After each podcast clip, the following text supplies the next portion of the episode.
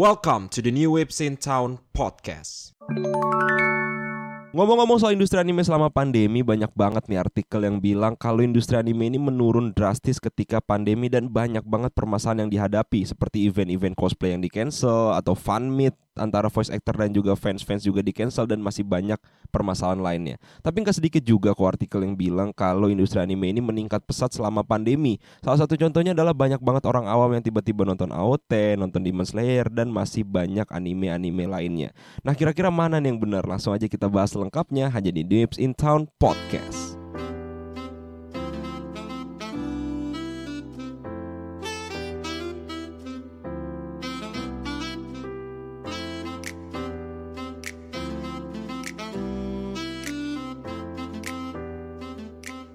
Yo, welcome to the Nips in Town Podcast. Halo para Yo Squad di luar sana yang sedang mendengarkan podcast ini. Kembali lagi bersama gua, host yang paling kalian tunggu-tunggu. Nama gua adalah Dendi dan hari ini bagi gua hari ini tuh spesial ya karena biasanya tuh gua ditemani oleh dua orang teman gua yang kece-kece banget. Ada karyawan Kominfo si DC dan juga ada wibu old kita, sang editor yaitu Mo. Tapi hari ini mereka berdua nggak datang karena sedang ada kesibukan pastinya DC ada kesibukan di, di kantornya dan Mo seperti biasa ada proyekan-proyekan gak jelas ya. Jadi hari ini gue tuh sudah bersama salah satu dari anggota Nipsinton juga yang mungkin kalian semua tuh belum pernah denger dia podcast karena dia ini bisa tergolong baru. Jadi dia ini uh, paling suka tuh nonton anime yang 18 plus lah. Kalau nggak ada 18 plus males dia yaitu ada Adit. ya oke, okay. Apa kabar Adit? Alhamdulillah baik. Baik baik. Uh, jadi di sini gue uh, sebagai pembawa apa ya? Pembawa baki anjing. Pembawa baki, ya anjing baki dong. ya di sini gue sebagai bintang tamu. Mungkin bagi yang belum tahu, uh, gue Aditya.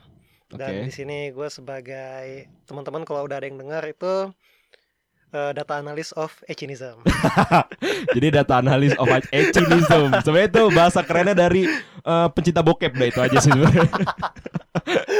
ya jadi ini Adit Jadi nanti ke depannya podcast ini bakal diisi sama gua Mo, DC dan juga Adit Nah hari ini kita akan ngebahas salah satu pembahasan yang sebenarnya ada Salah satu followers di New Sinton Podcast Yang bertanya-tanya tentang materi ini dan topik ini Dia pengen topik ini dibahas Dit Yaitu ada uh, dari Ed Gak tahu nih bahasa Jepang bangsat kenapa harus pakai bahasa Jepang sih namanya? Dia bilang gini bang lanjutin podcast dong bahas pertumbuhan wibu selama pandemi. Asik. Ini menarik nih. Ini menarik. Nah makanya kenapa gue uh, sudah research juga tadi sama Adit ya kan pastinya supaya bisa memberikan materi terbaik buat kalian semua. Jadi nggak usah berlama-lama lagi langsung aja kita mulai ya. Jadi karena kita tahu pertumbuhan peranimian ini tinggi banget apalagi ketika pandemi akan jadi banyak wibu-wibu dadakan gitu yang tiba-tiba muncul. Dan akhirnya banyak orang yang merasa kayak gue wibu dari kecil anjing. Kok lu tiba-tiba sok-sok tahu soal AOT bangsat gitu kan. Kok lu sok-sok tahu soal Demon Slayer? Gue udah baca manganya sampai tamat sih ya gitu. Banyak kayak gitu kan. Banyak sih. Tapi sebelum kita sampai ke situ kira-kira gimana sih pertumbuhan perwibuan ini atau industri anime selama pandemi gitu? Kalau lu dari pandangan lu gimana dit? Apakah pandemi ini justru menjadi pintu membuat anime ini semakin dikenal oleh jagat raya atau malah ini membuat apa namanya sen, uh, bukan senjata makan tuan kayak sa uh, senggolan lah atau senggolan atau tanggul buat industri anime jadi nggak berkembang karena ada pandemi gitu. Menurut lo gimana, Dit? Oke, jadi uh, menurut gua itu uh, justru dengan adanya pandemi itu uh, digitalisasi itu meningkat. Salah satunya uh, di perusahaan uh, anime ini mungkin kalau teman-teman ngelihat mungkin bagi yang ngikutin main saham ya kalau kalian melihat di suatu perusahaan uh, seperti yang kita kenal ya studio Toei Animation. Toei Animation nah. legend di OG kalau katamu di OG nah itu kalau kalian lihat tuh nilai sahamnya tuh yang uh, sebelum pandemi itu sekitar eh, empat ribu sampai lima ribuan lah. Tetapi setelah mulai pandemi itu naik empat uh, kali lipat. Empat kali lipat? Empat kali lipat yang kalau kalian naruh saham di situ wah hmm kalian naruh saham. Eh para wibu-wibu gak ada duit aja oh iya. gimana mau naruh saham di tuh animation. Lu masih pada kecil ya? Nonton anime masih ilegal. Gimana mau naruh saham? Ah, naruh saham lagi. Ya mungkin itu sebagai salah satu uh, data yang bisa kita lihat bahwa selama pandemi ini terjadinya peningkatan. Banyak orang yang ingin menginvestasikan uh, dadanya di perusahaan-perusahaan digital. Oke, okay, oke. Okay. Gitu. Kenapa? Kenapa? Kenapa hmm. kok tiba-tiba perusahaan-perusahaan anime itu jadi naik kenapa? Apa faktornya gitu? Kenapa tiba-tiba orang jadi banyak nonton anime itu kenapa? Oke, okay, banyak faktor sebenarnya. Mungkin salah satunya uh, tingkat stres yang mulai meningkat. Kenapa? Karena kalau kita lihat itu namanya pandemi kan nggak mungkin dong e, beberapa karyawan juga pasti ada yang dirumahkan Nah, karena eh, banyak yang dirumahkan atau mungkin ada yang di PHK atau mungkin sebagainya. Gak, ntar dulu yang di PHK ini pengalaman pribadi apa gimana nih? ya kebetulan pengalaman pribadi sih. Makanya kan lebih banyak untuk menganalisis ecinism. Ya, betul, betul, betul, betul. Oke oke oke. Jadi banyak orang menghabiskan waktu di rumah yang di mana eh, mungkin bisa kita lihat eh, Netflix mulai naik, Betul. iya dan mulai berkembang juga nih. Gue juga bingung nih kenapa sih eh, sebelum pandemi itu biasa aja gitu loh. Eh, kayak kalau mungkin kalau lu tiba-tiba ada yang nge-follow tuh apa ya kayak akun anim-anim apa gitu. Kini ini akun apa sih kok baru-baru gitu tapi kok followersnya udah banyak gitu Baru. baru gitu dan ini salah satu apa juga ya salah satu sebagai pendorong juga gitu. Karena ketika memang orang sudah dirumahkan apalagi kan sebagian perusahaan kan uh, hanya mungkin sekitar 50% atau 30 atau 40% yang berada di kantor. Tetapi sisanya kan berada di rumah. Nah itulah yang membuat uh, mereka mungkin lebih banyak berinteraksi dengan digital Digital. Salah satunya Gitu. nonton anime di Netflix ya kan. Iya betul Di Disney Plus Hotstar. Iya. Emang iya sih gua apa namanya ya? Kan kita tuh bisa melihat pertumbuhan anime itu ketika gue inget banget AOT diomongin banget pada saat itu. Hmm. AOT muncul kayak kok semua orang nonton AOT anjir. Gue masih inget kok ada temen gue justru eh, ngechat di grup gitu. Eh bro kan lu wibu nih gitu kan. Ada pokoknya ada grup gitulah. Hmm. Terus itu AOT kapan keluarnya lagi dah? Kok ceritanya gantung nih gitu. Artinya dia nonton dari awal kan, nonton iya. dari awal ketika AOT booming. Nah balik dari AOT, setelah AOT selesai ada Demon Slayer kebetulan mungkin tren ya kan. Hmm, iya. Pada nonton, gua inget banget, gua keluar dari bioskop sama temen gua berempat gua. Ada teman-teman gue Gunawan, terus si DC, ada satu lagi yang udah keluar dari podcast ini, yang udah selek sekarang. Itu keluar dari bioskop, tiba-tiba ada orang ngomong ke temennya gini, bro, Demon Slayer tuh udah tamat ya, tapi dia habis nonton, tapi dia habis nonton Demon Slayer. Aduh. Jadi kayak emang pertumbuhan anime pas pandemi itu banyak. Setelah Demon Slayer gue inget banget muncul anime kalau nggak salah ya. Itu anime Horimiya. Jadi Horimiya itu menjadi anime dengan genre romance member terbanyak di MyAnimeList.net Mengalahkan Kanojo Karishimas Salah satu faktornya adalah karena ya pandemi Baik lagi pandemi Jadi orang kayak Oh setelah Demon Slayer ada anime apa lagi nih Oh ternyata musim ini yang bagus Horimiya pada nonton Horimiya Gak lama dari Horimiya ada Ada Spy Family dan sampai saat ini sekarang. Nah gue nih udah lihat ya, maksudnya apakah memang industri anime ini seberkembang itu pas pandemi? Ternyata awal-awal tuh enggak juga, dit. Justru awal-awal tuh banyak banget kayak eh apa namanya studio di anime tuh studio-studio anime tuh pada kayak kesusahan gitu. Nah ini gue baca ya dari salah satu apa namanya analis bisnis anime namanya Tadashi Sudo. Dia bilang katanya eh, ada empat masalah utama lah ketika pandemi ini datang untuk para studio anime. Yang pertama adalah kat- katanya gangguan jalur pasokan dengan mitra dan anak perusahaan di Asia. Jadi kan setiap perusahaan studio pasti punya anak perusahaan kan di Asia kan. Kayak misalnya studio yang di Bali tuh studio Ubud Bali aja sering kerjasama sama studio lain untuk eh, apa namanya ngerjain project mereka kan. Kayak anime Mono Nanana, Jojo itu sempat dikerjain sama studio Ubud Bali gitu. Terus juga ada yang kedua pembatalan acara langsung dan penutupan bioskop. Kayak contoh event di Jepangan deh event cosplayer ya kan? Pada saat eh, pandemi nggak ada tuh event-event itu kan? Sehingga para cosplayer dapat duit dari mana yang pertama? Seiyu voice actor yang tadinya dia dapat duit dari apa namanya acara fan meet ya kan? Terus kayak dubbing dubbingan gitu kayak gue sering lihat tuh Rie Takahashi ngedubbing. Siapa namanya Megumin yang Explosion itu kan acara-acara fan meet kan? Itu dibatalin semua.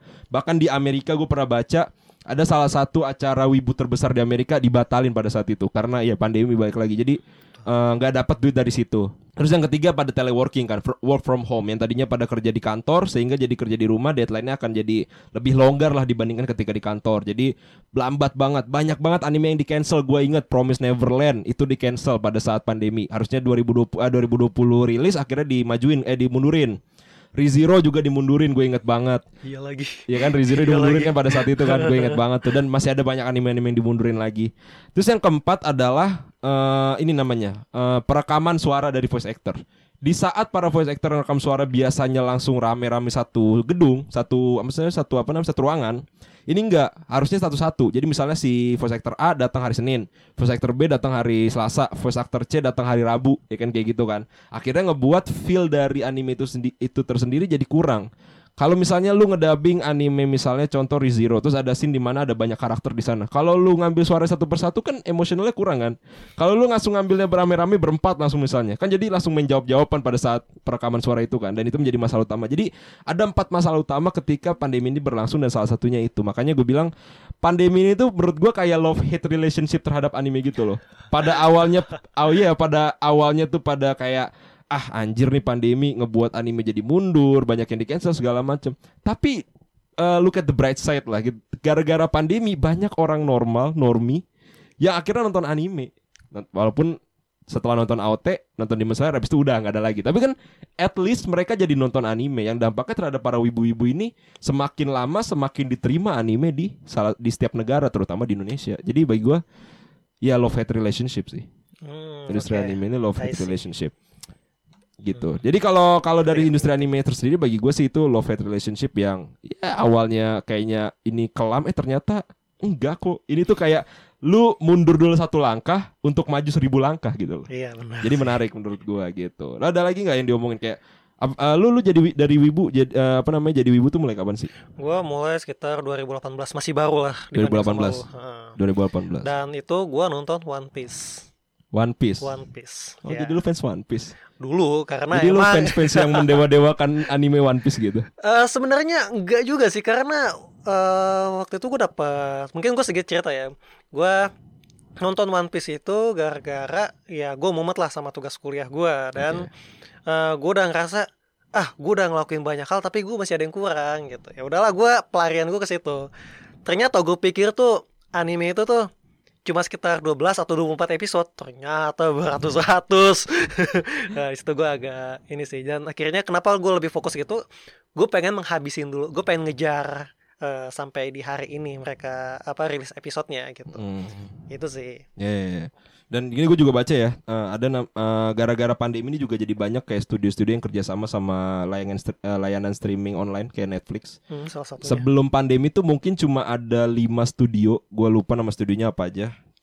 gue sambil nge-search ini. Tapi ada sebelum pandemi itu udah ada beberapa studio yang kerjasama sama Netflix. Tapi setelah pandemi justru lebih banyak lagi yang studio kerjasama sama Netflix kayak Mapa, ya kan kakek gurui di Netflix itu kan dari studio Mapa.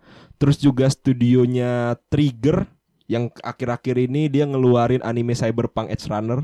Oh itu studio oke. Trigger dan itu juga kerjasama sehingga ngebuat justru pandemi ini ngebuat industri anime jadi lebih berkembang dari sisi pendapatan movie yang ditayangin di bioskop maupun yang kerjasama sama layanan streaming online which is Netflix. Bahkan terakhir tuh gua lihat Netflix itu masih ingin mencoba formula baru. Kalau biasanya kan Netflix itu eh, apa namanya langsung mengupload anime tuh 10 episode langsung pada hari itu kan kayak Record of Ragnarok Hmm. Record of Ragnarok gue ingat banget tuh dia langsung ngerilis 12 episode pada hari yang sama Terus juga Cyberpunk Edge Runner juga langsung rilis 10 episode dalam hari yang sama dan katanya ke depannya Netflix pengen eh, rilisnya tuh per minggu seperti anime-anime pada umumnya.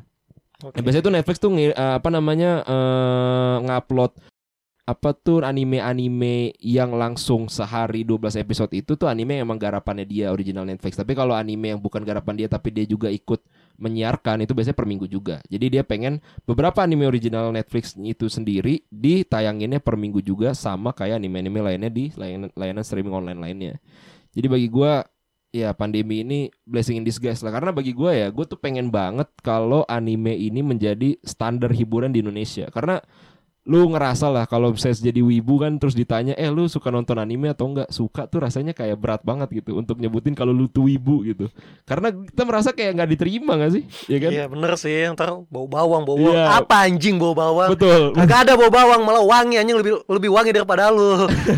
Iya kan? Jadi kayak Iya. kita nggak diterima gitu sebagai ibu. Nah, harapan gua adalah eh, industri anime ini bisa menjadi standar hiburan di Indonesia. Karena kalau misalnya anime banyak ditonton oleh orang Indonesia, semakin banyak yang nonton, semakin eh, apa namanya hiburan anime ini dinormalisasi sama orang-orang Indonesia. Sehingga lu jadi nggak malu lagi tuh buat baca manga di kereta misalnya, buat nonton anime di jalan-jalan, lagi nongkrong nonton anime, ya kan? Kalau sekarang kan kita misalnya lagi di kereta, terus kita mau baca manga, manga yang kita beli di Gramet misalnya, kita mau baca kayak malu kan kayak anjing apa sih gue baca manga wibu banget sih goblok gitu kan. Nah, tapi dengan adanya sekarang pertumbuhan anime yang makin semakin pesat, akhirnya semakin lama semakin diterima wibu. Walaupun sampai sekarang belum sampai di titik itu ya. Masih banyak orang Masih yang tahap. skeptis sama anime karena ini sih seingat gue ya. ada tiga hal yang selalu orang normi inget kalau ngomongin soal anime kayak lu kenapa nggak nonton anime atau apa yang lu pikirin tentang anime pasti tiga kalau nggak jorok-jorok berantem berantem cinta cintaan udah tiga itu. Padahal dia nggak tahu ada anime kayak Sorayori Motoibashu ngomongin tentang empat orang perempuan remaja perempuan yang pengen berja eh, apa namanya melakukan perjalanan ke Antartika which is itu drama emosional yang menurut gua keren. Dia nggak tahu anime kayak Kotaro Lives Alone gimana anak kecil yang nggak punya orang tua gitu kan terus dia tinggal di apartemen sendiri. Banyak banget scene-scene heartwarming atau kayak Yakuza's Guide to Babysitting yang kita tonton berdua. Atau misalnya kayak anime Fashion the Warate yang ngomongin tentang dua orang yang pengen salah satunya cewek dia pengen jadi model tapi badannya pendek cuma 150 cm yang satu lagi cowok dia pengen jadi desainer handal tapi dia nggak punya duit buat ngelanjutin Universitas Tokyo. Akhirnya dia kayak eh, apa namanya nggak bisa ngelanjutin ke situ. Padahal dia pengen banget jadi desainer handal. Jadi banyak banget anime selain anime cuma romance apa namanya berantem berantem sama ecchi ya kan? Sebenarnya. Cuman ya ya itu yang dipikirin sama orang-orang sehingga susah banget nih anime itu untuk masuk menjadi eh, standar hiburan di Indonesia gitu. Ya oke. Jadi emang bener apa yang lu bilang bener Den. Jadi kalau di kereta gue pernah nih kayaknya nyoba nih mau buka salah satu manga orang tuh pada ngeliat Apaan sih lu buka-buka? Gitu. Kayak matanya tuh sinis banget anjing. Iya kan? Tapi tapi giliran orang yang buka novel. Betul betul. Iya kayak buka novel Atau mungkin buka apalah gitu Buku-buku lain itu kayak Wah nih orang baca novel Wih dia novelis nih. Oh dia kayaknya pinter nih dia nih. Padahal ya sama aja Itu kan hiburan kita kan berbeda-beda gitu loh. Tuh juga eh, Bikin komik itu nggak semudah bikin novel gitu. Ya pokoknya ada ininya lah Ada keunikannya masing-masing. Dan nggak perlu lah digituin gitu nggak perlu lah saling menjudge gitu buat apa sih anjing itu Iya, juga kita yang baca komik juga nggak mengganggu lu kok betul, betul. gitu sih Iya, ini juga gue baca lagi nih Gegara Pandemi dari dari Detik Hot. Mungkin nanti ada beberapa web yang gue taruh di deskripsi. Mungkin kalau misalnya kalian pengen baca juga ya. Ini dari Detik Hot kata dia. Gegara Pandemi, pasar manga pasar manga di Jepang meroket jadi 82 juta triliun. Du, 82 juta triliun rupiah. Jadi kayak katanya laporan menyebutkan rekor mencapai angka 82 juta triliun atau naik 23% dari tahun 2019. Nah, angka tersebut merupakan yang tertinggi sejak asosiasi melacak industri sejak tahun 1978. Rekor sebelumnya terjadi di tahun 1995 ketika industri memperoleh angka senilai 78 juta triliun rupiah. Di tahun 2014 menghasilkan 36,1 triliun eh, juta triliun rupiah dan sekarang ya itu tadi 80 juta lebih. Jadi peningkatannya luar biasa banyak banget. Ini kayak sampai eh, sampai ini walaupun gua nggak nggak setuju ya. apa-apa sampai penulis dari atau mangaka ya, mangaka dari Demon Slayer Koyoharu Gotoge Hmm. itu masuk ke dalam daftar 100 orang paling berpengaruh menurut majalah Time. Ngentit. kok, kok dia masuk sih Kok dia masuk ya? nggak tahu kenapa coba kok dia masuk sih Gak ngerti juga gua. Dia dia masuk loh. Katanya, pencapaian itu membuat minat kepada penulis misterius itu ditelisik lebih dalam. Koyoharu Gotoge adalah ilustrator dan pencipta di balik waralaba. Kata Katmun seperti dia. Jadi kayaknya gini nih, bukan dilihat hasil karyanya bagus atau enggak, ah oke. Tapi hasil karya itu menguntungkan nggak kan kita tahu lah Demon Slayer itu movie-nya sampai 500 juta dolar pendapatan which is itu adalah pendapatan dari movie anime yang terbesar yang pernah tercatat dalam sejarah peringkat dua Spirited Away jadi mungkin itu kan yang ngebuat dia akhirnya bisa bisa bisa masuk ke dalam majalah Time. 100 orang paling berpenga- berpengaruh di majalah Time ngentit apaan sih anjir? Yang lu lihat juga cuma duitnya doang kan? Iya iya iya gitu. Ya udahlah Ini juga lu nulis nih ya katanya adalah eh tah saham Toy Animation yang tadi 4.260 yen di awal Agustus meningkat jadi 20.640 yen di 2021. Wah, empat kali lipat ya. Lima hampir lima kali lipat hampir dan terus lima kali lipat dan sih terus berkembang. Tapi nah, kita tadi udah ngomongin tentang sebelum pandemi, ketika pandemi sekarang udah mulai recover. sesudah sesudah Sesudah pandemi, pandemi. Iya. Gimana menurut lu? sesudah pandemi ya jelas eh, nilai saham tersebut turun yang Turun? tadinya turun serius ya, yang tadinya kan itu kan paling tinggi kan di sekitar di poin 20 ribuan ya sekarang turun sekitar 15 sampai 13 ribu which is ya itu jelas turun banget sih Back to normal Back lagi. to ya? normal but tapi ya tapi ya masih tetap ini sih dengan adanya peningkatan peningkatan jumlah penonton itu mereka masih bisa bertahan Iya benar. gitu sih Oke. Gua jadi gua nggak jatuh jatuh banget gitu tapi intinya mulai turun kayak nggak sepik ketika lagi pandemi aja sih ya. Tapi tetap lebih bagus dibandingkan 2019 ya. Hmm. iya iya iya iya. Gua gua sih melihat kalau tadi kita acuannya adalah empat masalah yang disebutin sama tadi tuh analis anime itu. Kayak misalnya yang pertama tentang pengisi suara yang cuma boleh satu persatu datang ke studio, sekarang udah bisa langsung rame-rame dari satu studio. Terus kedua, event di Jepangan yang banyak di cancel sekarang udah banyak ya kan. Kayak kemarin gelar Jepang UI, terus ada banyak lah, ini gue nggak kepikiran sih Dota gue, tapi banyak event di Jepangan mau di Indonesia maupun di luar negeri yang udah mulai bisa kembali digelar, kembali bisa dihelat. Habis itu fan meet ya kan Hmm. para voice actor yang duitnya itu kalau nggak dari dia menjadi voice actor ya dari fan meet itu kan sekarang dia udah dapat pemasukan dari fan meet itu juga terus juga eh, apa namanya koneksi kepada anak perusahaan di Asia juga udah mulai terbuka lagi karena udah nggak ada yang namanya karantina 14 hari dan kawan-kawan bahkan gue pernah dengerin radio Delta FM di situ yang siaran tuh si Ninoran tau kan lu Ninoran Oke, tahu tahu. Nah dia bilang dia pengen liburan ke Jepang Januari dan katanya memang udah nggak ada yang namanya karantina lagi. Jadi udah aman sekarang. Nah kita tinggal lihat aja apakah setelah pandemi ini anime tetap bertahan seperti ketika pandemi, apakah tetap akan se-booming ketika AOT keluar, ataukah akan tetap se-booming ketika Demon Slayer keluar, ataukah tidak akan se-booming seperti itu lagi gitu.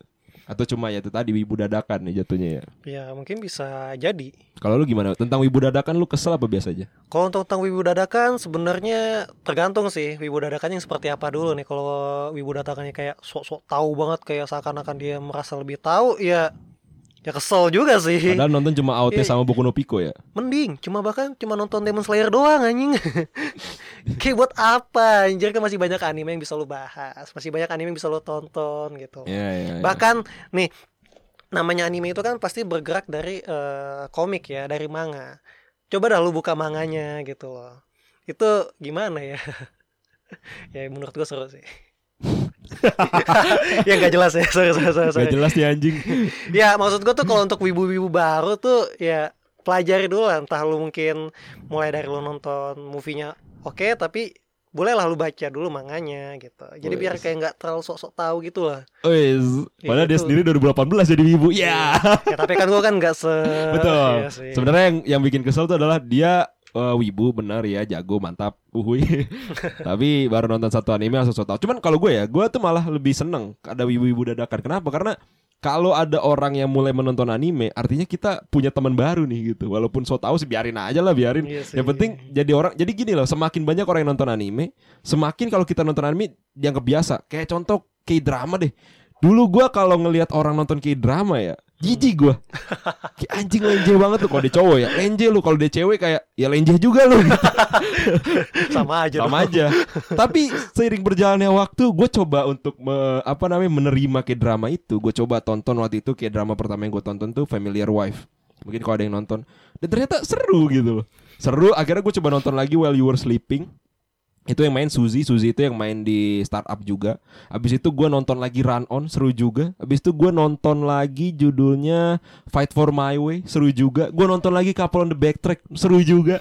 Jadi gue jadi banyak nonton. Maksud gue, buat kalian nih yang ngerasa kalau anime itu tontonan yang berbeda dari tontonan biasanya, jangan so nonton dulu, coba tonton dulu. Mana tau kalian bakal jadi suka sama anime. Karena banyak orang yang sebelum tonton udah skeptis duluan. Padahal dia belum nonton. Tonton dulu Baru nilai. Iya, begitu. Sama kayak gua ke K-drama Sama juga. Karena gua waktu itu meremehkan Ternyata pas gua tonton Eh seru juga gitu kan. Jadi jangan ngejudge di awal guys. Karena kalian harus tonton. Nah cuma nih satu nih Yang kadang gue juga kesel ya sama wibu-wibu tuh. Kadang kalau misalnya ada temennya yang pengen mencoba untuk nonton anime Terus dia kayak minta rekomendasi. Kadang tuh rekomendasinya anime-anime yang menurut gua ya Kental banget budaya Jepang. Salah satu contohnya menurut gua Kayak misalnya di eh, Misalnya temennya nih Eh gue pengen nonton anime movie dong Lu ada saran apa? Spirited Away. Lu kalau nonton Spirited Away Itu Jepang banget anjing. Masuk ke isekai, fantasy, budaya Jepang Dan lain sebagainya Pakai kimono segala macam. Mungkin orang yang nggak pernah nonton anime nggak masuk sama anime kayak gitu atau misalnya di apa namanya di rekomendasi Demon Slayer juga termasuk. Itu kan Jepang banget gitu. Mungkin nggak semua orang bisa masuk. Nah menurut gua kalau misalnya kalian ditanyain sama teman-teman kalian yang mungkin baru pengen nonton anime kasihlah anime-anime yang itu general. Nggak ada unsur-unsur budaya Jepang. Pokoknya nggak Jepang banget lah kadang kan lu bisa lah ngebedain anime yang sebenarnya anime stylenya tuh style Jepang banget sama anime yang agak ke barat-baratan tuh kita bisa nilai. Kayak kalau misalnya nonton cyber cyberpunk Edge Runner yang baru ini itu nggak ada Jepangnya sama sekali. Lebih ke futuristik kayak barat banget lah anime barat atau kalau nonton Carol and Tuesday itu juga kayak barat banget lah kayak bukan anime gitu. Jadi kalau kasih ya kalau saran gue sih ya kasih aja rekomendasi anime. Jangan rekomendasi anime yang kalian suka karena terkadang apa yang kalian suka belum tentu orang lain suka. Tapi kasihlah rekomendasi anime yang cocok sama dia cara kasih cara cara ngasihnya ya tanya aja lu suka genre apa? Lu biasanya kalau nonton live action nontonnya apa? Lu sukanya yang kayak gimana? Habis itu lu kasih dah rekomendasi gitu. Jadi itu juga menjadi salah satu masalah utama juga. Kadang orang minta rekomendasi pas direkomendasiin animenya nggak cocok sama dia. Sehingga dia baru nonton satu anime udah ngejudge oh anime tuh kayak gini nggak seru ya ternyata udahlah gue mau nonton anime lagi gitu. Itu aja sih itu pesan gue pribadi sih sebenarnya sih. Nah, mungkin gue mungkin mau sedikit nambahin nih. Sering banget nih gue ngeliat di komen-komen entah di IG entah di eh, TikTok atau di Twitter. Kalau ada yang minta kasih rekomendasi tuh selalu banget nih Boku no Pico kenapa sih gitu loh. Hmm, Kenapa? Seru, Boku no. Pico. seru Gua- nah, gue belum pernah nonton sih. Cuman kayak Bentar, bentar. kenapa? guys Kenapa? Kayak kenapa? para Enggak, Yosua. enggak, enggak, enggak, cuy, Adit nggak tahu Boku no Bitco guys tahu nggak cuman cuman kalau pas gue ngeliat ini kayak tentang eh, inces gitu cuman ya kenapa harus selalu itu gitu kenapa nggak yang lain seru gitu. seru tapi itu seru ya seru lu harus nonton seru lu harus nonton. Mau nonton? Serius seru seru seru. Seru banget. Garis besarnya deh. Gue nggak tahu cuman cuman yang, gue agak kesel kayak kok ya itu itu terus yang ada gitu Gak, loh. gak, gak, gak seru bercanda gua. Gak, seru itu Itu bercandaan doang. Oke oke oke. Tapi ya Apa ya Gue pernah nonton Boku no Pico Karena gue ngerasa bisa jadiin konten nih Gue mikirnya kan. Gue tonton Ngentit gue gak kuat Dit. itu apa sih? Di mobil anjing. Apa apaan? Di mobil oh Gak usah apaan-apaan lu Lu analis Ovecinism juga nggak gue mancing guys Di mobil Batang sama batang Hah? Batang sama batang kan bukannya inces den Iya tapi batang sama batang Oh, holy shit. Oh. Wah. yang lain, yang lain, yang lain. Ya, ya pokoknya gue bingung aja kenapa teman-teman tuh pada eh ya bukan teman-teman sih. Maksudnya yang gue lihat itu kenapa harus tahu buku no Pico, buku no Pico kayak terus sisanya tuh di bawah tuh ada emot batu gitu loh. ya, ya gue bingung gitu. Kenapa harus itu yang disarankan padahal mereka eh, wibu-wibu pemula lah Nah iya betul Kalau gue Iya, gini kenapa Kalau gitu? emang dia emang pencinta anime terus lu eh gue minta rekomendasi eh buku no Pico bercanda kan hari nggak apa-apa. Tapi kalau dia baru ya jangan dibercandain anjing. Justru- lu kehilangan kaderisasi terhadap dia tau gak? Lu jadi kehilangan temen nonton anime lu. Intinya gini nih ya. Ini ya. Semakin banyak orang yang nonton anime, semakin hiburan ini distandarisasi di satu negara. Kita ambil Indonesia lah ya kan. Semakin banyak orang Indonesia yang nonton anime, semakin hiburan anime ini distandarisasi di Indonesia. Semakin distandarisasi, artinya nanti lama kelamaan standar hiburan kita tuh anime. Jadi kita nonton TV anime, nonton TV anime sama kayak Naruto deh dulu. Siapa yang nggak nonton Naruto kan? Akhirnya siapa orang yang nggak nonton Naruto malah ter aneh ya kan? Iya benar. Gitu. Makanya kalau misalnya ada orang yang baru nonton anime, ya kasih tau yang bener dah. Supaya makin banyak wibu di Indonesia, jadinya semakin dinormalisasi hiburan peranimean ini gitu. Nah, itu maksudnya. Gitu guys, oke? Oke para Yo Squad. Jadi perkembangan industri anime selama pandemi ya bagi kalau gua adalah baik lagi love hate relationship yang awalnya kayaknya wah buruk banget eh ternyata menjadi blessing in disguise ke depannya dan sampai sekarang industri anime selalu berkembang. Jadi shout out to everybody yang udah berkutat di industri anime, entah itu reviewer anime, entah itu para artis uh, voice actornya, entah itu para animator, entah itu para mangaka, publisher, semuanya. Gua mengucapkan terima kasih banyak lah untuk para semua orang yang berkutat di industri anime. Oke? Oke nggak Dit? Oke dong. Oke. Oke oke kalau gitu segitu aja episode kali ini. Biasanya kalau kita tuh ada segmen Q&A ya. Cuman kan karena eh, pertama apa namanya pembahasan pertama tadi sebenarnya itu juga dari pertanyaan salah satu followers. Jadi kita nggak ada segmen Q&A dulu untuk hari ini. Eh, terima kasih banyak yang udah dengerin podcast kali ini. Semoga kalian mendapatkan manfaat dan juga hiburan. Pokoknya buat kalian yang punya kritik dan saran langsung aja kirim ke email kita di neupsinton@gmail.com. Nah buat kalian yang pengen request konten mungkin langsung personal ke eh, DM gitu ya lewat IG atau lewat TikTok atau lewat mana. Gue nggak mau email bang, gue gaptek misalnya gitu kan. Gue nggak mau email ribet misalnya gitu. Sumpah lu masih mikir ribet-ribet kayak misalnya, gitu kah? misalnya dia ribet gitu. Hey. gue pengen langsung DM lu aja bang gitu. Boleh Oh. banget langsung aja DM gue di Instagram di @rozidelmelio ataupun di Adit Instagram di mana di Di Aditya underscore 23 pp. dua tiga PP. Apa PP apaan? Pamong Praja anjing.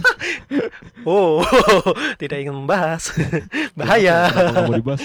Oh PB itu pra- Pratama Putra ya. Yoi, pertama putra dong. Anak laki-laki pertama. Hmm. Asik. Putra. Iya putra, Hmm. walaupun sukanya sama karakter cowok. Oke, kalau gitu. Eh itu kan bukan seperti itu nah Kalau gue sebut karakter cewek ya jelas gue suka Cuman ini kan dari pembawaannya Oke. Oke, oke. Jadi langsung aja nanti dari MDM ke kita, gue bakal naruh deskripsi juga. Dan terima kasih banyak ya buat kalian yang udah dengerin podcast ini sampai selesai. Seperti biasa akhir kata gue ucapkan wassalamualaikum warahmatullahi wabarakatuh dan warahmatullahi bye bye.